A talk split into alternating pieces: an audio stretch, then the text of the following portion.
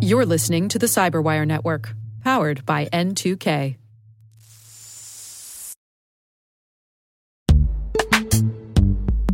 And now a word from our sponsor, Netskope. Netskope is a worldwide leader in SASE and zero trust.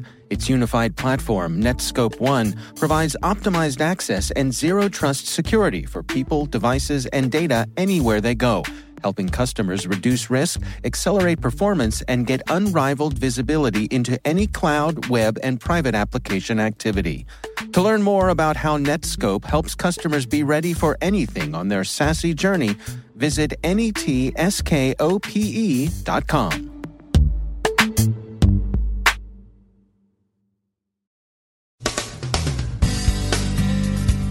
The U.S. attributes two more strains of malware to North Korea, and whether you call them Hidden Cobra or the Lazarus Group, it's the same reliable crew of Pyongyang hoods.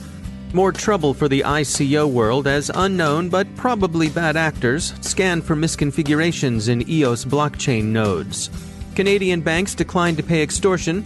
Joker's stash counterfeits show there's even less honor among thieves than you may have thought. Baratov gets five years for the Yahoo hack and Courvoisier gets a solid 10 year sentence for multiple crimes.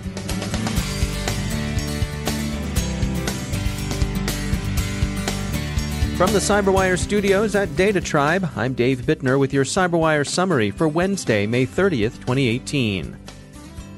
The on again, off again U.S. North Korean summit is back on, but relations between the countries in cyberspace remain frosty. There's a good bit of speculation that DPRK hacking will figure among the agenda. In the meantime, the FBI and the Department of Homeland Security yesterday, through the U.S. CERT, attributed two more families of malware to the DPRK's Hidden Cobra threat group. The Brambul worm and the Joanap Trojan are both said to be the work of Pyongyang. Joanap is a two stage backdoor remote access Trojan that allows both data exfiltration and installation of other threats onto the victim system. Brambul, worm that it is, abuses the SMB protocol to spread via dictionary attacks on other systems. Once it's in, as Security Week summarizes, Brambul also harvests system information, accepts command line arguments, and executes a suicide script. You may know Hidden Cobra by its other name, the Lazarus Group. The Lazarus Group has got a pretty long rap sheet, albeit with no convictions, since nobody in the world has any kind of extradition agreement with Pyongyang. The threat group has been credibly blamed for the Bangladesh bank Swift caper, the Sony Pictures hack, which appears to have been part of a larger campaign outlined in the Operation Blockbuster investigations, Operation DarkSeoul, a 2013 campaign that affected two South Korean television stations and at least one bank, and Operation Troy, a cyber espionage campaign unmasked in 2013 that was directed against South Korea and in particular against South Korean military cooperation with the United States. The Five Eyes have also said the Lazarus Group was responsible for WannaCry, last year's misfiring but still very damaging ransomware campaign. That's one attribution we think you can take to the bank. Bleeping Computer reports that threat intelligence shop Grey Noise has observed someone, presumably a threat actor, scanning for EOS blockchain nodes that have accidentally exposed private keys through inadvertent misconfiguration. The scans began yesterday, shortly after Qihoo 360 reported a remote execution flaw in the EOS blockchain platform. EOS is currently the subject of an initial coin offering. The Canadian banks hit with a hacker induced data breach over the weekend are indeed the targets of extortionists. The attackers are demanding a million dollar ransom. If they're not paid, they threaten to release the information online. The Bank of Montreal and the Canadian Imperial Bank of Commerce have both said they won't pay the ransom. Bravo banks. There's some speculation as to why the hackers tried extortion as opposed to simply selling the stolen data on some of the usual dark web markets. They may have come to believe that stolen data simply wouldn't fetch as much as they could make through extortion, or they were hoping that embarrassment would induce the banks to pay up, even if the data wasn't that valuable. Or, of course, they may have been interested in getting whatever they could from the banks and then going on and selling the data anyway, since honor among thieves is much frayed nowadays. Speaking of black markets and the general absence of honor among thieves, it's worth noting that Krebs on Security has a piece up about Joker's Stash and its various imitators and counterfeits. Joker's Stash is an illicit carders forum where hoods buy and sell stolen pay card credentials, mostly for what amounts, relatively speaking, to chicken feed. Joker's Stash has been tied to a number of retail breaches, including those at Saks Fifth Avenue, Hilton, Whole Foods, Chipotle, and Sonic. The counterfeit Joker's Stash sites are out there to con the conman. If you, Mr. and Ms. Criminal, think you're going to get some cards from Joker's Stash, look carefully, because you may find the bitcoins you virtually plunk down are gone baby gone without so much as a login credential left behind. We won't offer any more specific advice, since at some level criminals who let themselves be defrauded by other criminals deserve what they get. But do stay away from Joker's stash. When word comes down from the bosses upstairs that it's time to improve productivity and security, or to do less with more, many organizations turn to automation to make it happen but that can be easier said than done. Ruvi Kitov is CEO and co founder of security firm Tufin, and he's got some words of wisdom for companies looking to automate. there's a good crawl, walk, run model. A lot of times when we speak with customers or you know organizations who have nothing of the sort, no automation, usually it also means that you know very often they won't know what their security posture even is. Right? So when we ask organizations, what's, what's your security policy? Let's look at zone to zone segmentation. So, which networks can talk to other networks and which networks should not be allowed to talk to other networks, right? Just connectivity. Let's like basic layer three connectivity. A lot of times people scratch their heads and there might be a document written in the CISO office. You know, some security architect wrote it. You know, there's a big gap between that concept of the security policy and the actual implementation on the ground. And then after assessing, usually there's a cleanup phase where people for two to three months they go and they start cleaning up all of the vulnerabilities they discovered, and there's a lot. You want to reach steady state, you know, pretty healthy and clean, you know, state of network security, right? And at that point, the question is, okay, I've, I've done some work, I've cleaned up, and I think I'm in pretty good shape. But if I don't maintain that hygiene, I'm going to, you know, be vulnerable again. I'm going to have all sorts of problems very soon because dozens of changes occur on my network on a weekly basis. So how do I maintain that continuous compliance? Right? So then the next phase would be taking that policy element and actually analyzing every single change that is about to be implemented um, to see whether it adheres to the policy. So then you know, once you're kind of in, in a pretty healthy place, um, you would probably want to have zero mistakes done on the production network because you want to move from being reactive, like, okay, let's look at my network and figure out what's wrong with it, to I've cleaned it up and now I don't want any mistakes even reaching the production network. I want to avoid those things to begin with during the change process. There's additional challenges as people are adopting the cloud and they're migrating more and more applications to the cloud. There's a whole other set of challenges that have to do with policy. Um, what we're seeing is a lot of organizations have DevOps or a cloud team that is responsible not just for the application, but also for the infrastructure on the cloud side. And they're managing, for example, maybe the AWS configuration. We're seeing a lot of friction between the DevOps team and the firewall team where you know DevOps teams want to build kind of their own security controls, and they don't want a very heavy and manual process of requesting changes from the network security team to allow them connectivity. So we're seeing a lot of issues between DevOps teams and network security teams, and we think that a key thing is how to bake security into the DevOps cycle so that essentially the network security team will have much deeper visibility into the security posture of the cloud.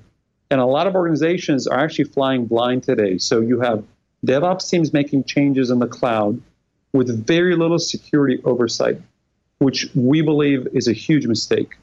So, one of the things that we would recommend is to get tools that allow, first of all, security practitioners to see the security posture in the cloud. And the second phase would be to actually bake security into the DevOps CI CD tool chain so that you, every time you want to make a change that actually affects security and the DevOps tool chain, it'll be vetted against some kind of a security policy. And we think that's critical as organizations are moving to the cloud. That's Ruvi Kitov from Tufin. A U.S. government look at the cybersecurity of federal agencies offers a depressing vista. Three out of four agencies are said to be at significant risk of cyber attack and poorly prepared to manage that risk. Whether or not it's reprieved from U.S. Commerce Department sanctions, analysts think ZTE will find recovery difficult. ZTE and Huawei remain under widespread suspicion of posing security risks.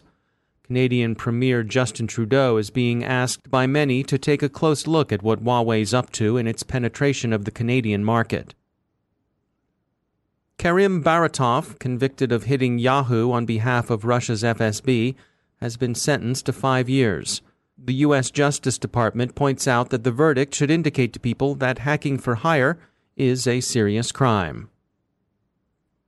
You remember the fellow who went by the name Courvoisier?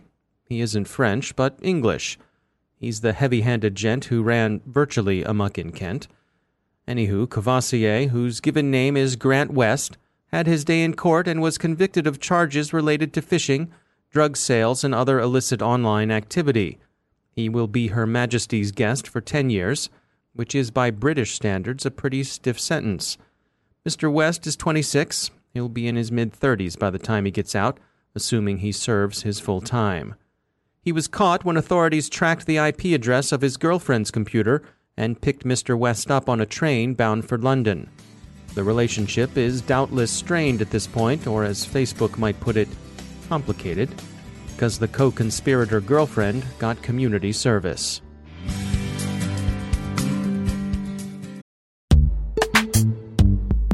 Every day, your IAM tech debt grows. Your multi generational services struggle to work together. Building an identity fabric can fix this. It makes all your identity tooling stronger and allows you to connect any app to any service you want to use with zero coding, zero maintenance, and zero app downtime. Strata's identity orchestration platform separates the identity logic from your applications so you can optimize existing IAM tools and manage them in a single control plane. Now, every vendor, standard, and architecture work together. In short, building your identity fabric means you can secure your non standard apps, keep your complex access policies, retire outdated IDPs, and modernize in record time. So build your fabric with Strata Identity and get rid of tech debt for good. Visit strata.io slash cyberwire, share your identity priorities, and receive a pair of AirPods Pro. Offer valid for organizations over 5,000 employees. Connect today at strata.io slash cyberwire.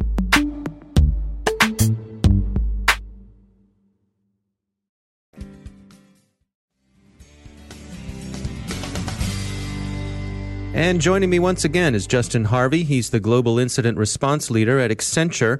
Uh, Justin, welcome back. You know, I feel like we have been running towards this finish line, which of course was the implementation of GDPR. Uh, we have crossed that line, and now here it is. It, it's active. It, it's a real thing. Do you think that companies are ready? Do you think all these months of, of preparation are going to pay off for them? Well, Dave, the glib answer is I believe my clients are. uh, I don't think that the majority of companies are truly ready for the GDPR.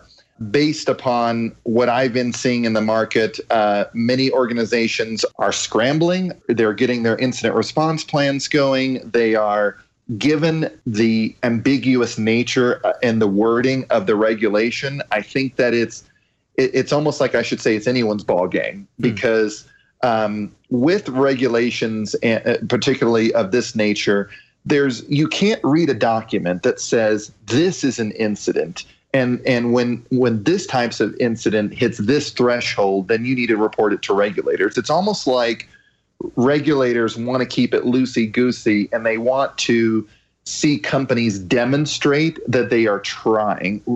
I don't believe any organization is truly 100% compliant with any regulation. Hmm. But what matters is are they demonstrating the right steps? Do they have the right intent? And if and when something does happen, are they being forthcoming with regulators? Yeah, it's interesting because it strikes me that there's been kind of wait and see on both sides. As, as, you describe, the regulators waiting to see are people making a good faith effort. But I think there's been a lot of wait and see on the other side to see are these potential fines actually going to come down? That's right. Uh, I was speaking with a colleague the other day, and he made an observation that he doesn't think GDPR is here, here to last. And the reason is it'll be one large organization, one large company uh, that will unfortunately have a breach and maybe they lose a lot of personal data. And then they then they're looking at um, quite a lot of fines and perhaps it even drives that company out of business. And then where does that leave regulators at that point? Who wants to participate in a regulation where the downside is you can lose up to four or however many percent of your global annual revenue? So time will tell. I think that uh, this is an interesting experiment. Uh, it, it's funny that I call it a, a, regulation an experiment, but I think this is a, a new kind of regulation applied to a large region. And I think if it if it works, if they are able to pull it off, and if it does enforce change and allow society to operate where people can be forgotten on the internet if they can really truly have better controls around people's privacy i think it'll be positive and and even then the united states should should definitely pay attention keep notice of what's happening uh, with the EU and and uh, the GDPR, considering all of the privacy concerns we've been having on this side of the pond. All right. Well, as you say, time will tell. Uh, it's going to be interesting to watch. Justin Harvey, thanks for joining us. Thank you.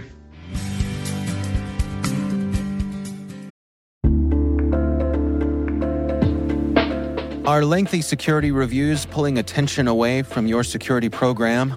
With the largest network of trust centers, Vanta can help you streamline security reviews to win customer trust, save time, and close deals fast.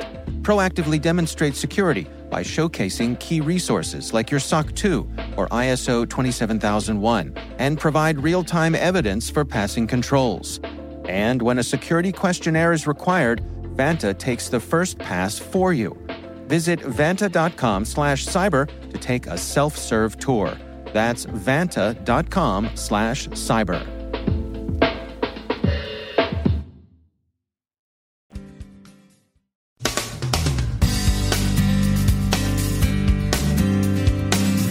And that's the Cyberwire. For links to all of today's stories, check out our daily briefing at thecyberwire.com. And for professionals and cybersecurity leaders who want to stay abreast of this rapidly evolving field, sign up for Cyberwire Pro. It'll save you time and keep you informed. Listen for us on your Alexa smart speaker, too. The Cyberwire podcast is proudly produced in Maryland out of the startup studios of Data Tribe, where they're co building the next generation of cybersecurity teams and technologies. Our amazing Cyberwire team is Elliot Peltzman, Puru Prakash, Stefan Vaziri, Kelsey Bond, Tim Nodar, Joe Kerrigan, Carole Theriault, Ben Yelin, Nick Veliky, Gina Johnson, Bennett Moe, Chris Russell, John Petrick, Jennifer Eiben, Rick Howard, Peter Kilpe, and I'm Dave Bittner. Thanks for listening. We'll see you back here tomorrow.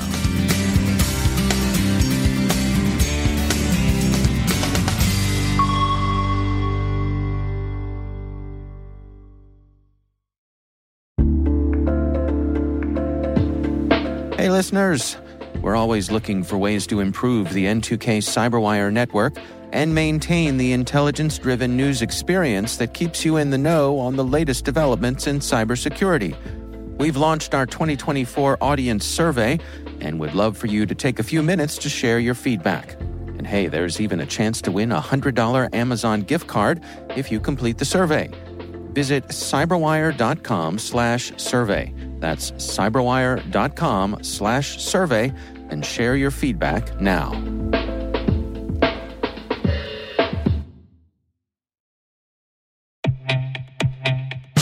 And now, a word from our sponsor, SpyCloud, the leader in operationalizing cybercrime analytics. Traditional threat intelligence is a thing of the past Cyber criminals are stealing vast amounts of credentials, session cookies, and financial data every day, and it's hard to keep up. SpyCloud is the trusted partner businesses turn to to fully understand their darknet exposure risk and neutralize threats before it's too late. SpyCloud alerts your organization as soon as an employee or customer's data appears on the dark net, so you can act faster than bad actors to prevent cyber attacks like ransomware, session hijacking, account takeover, and online fraud. With insights from the industry's largest repository of recaptured data, protect the digital identities and systems most important to your business. Get your free corporate darknet exposure report at spycloud.com/cyberwire and see what information criminals have in their hands today. That's spycloud.com/cyberwire.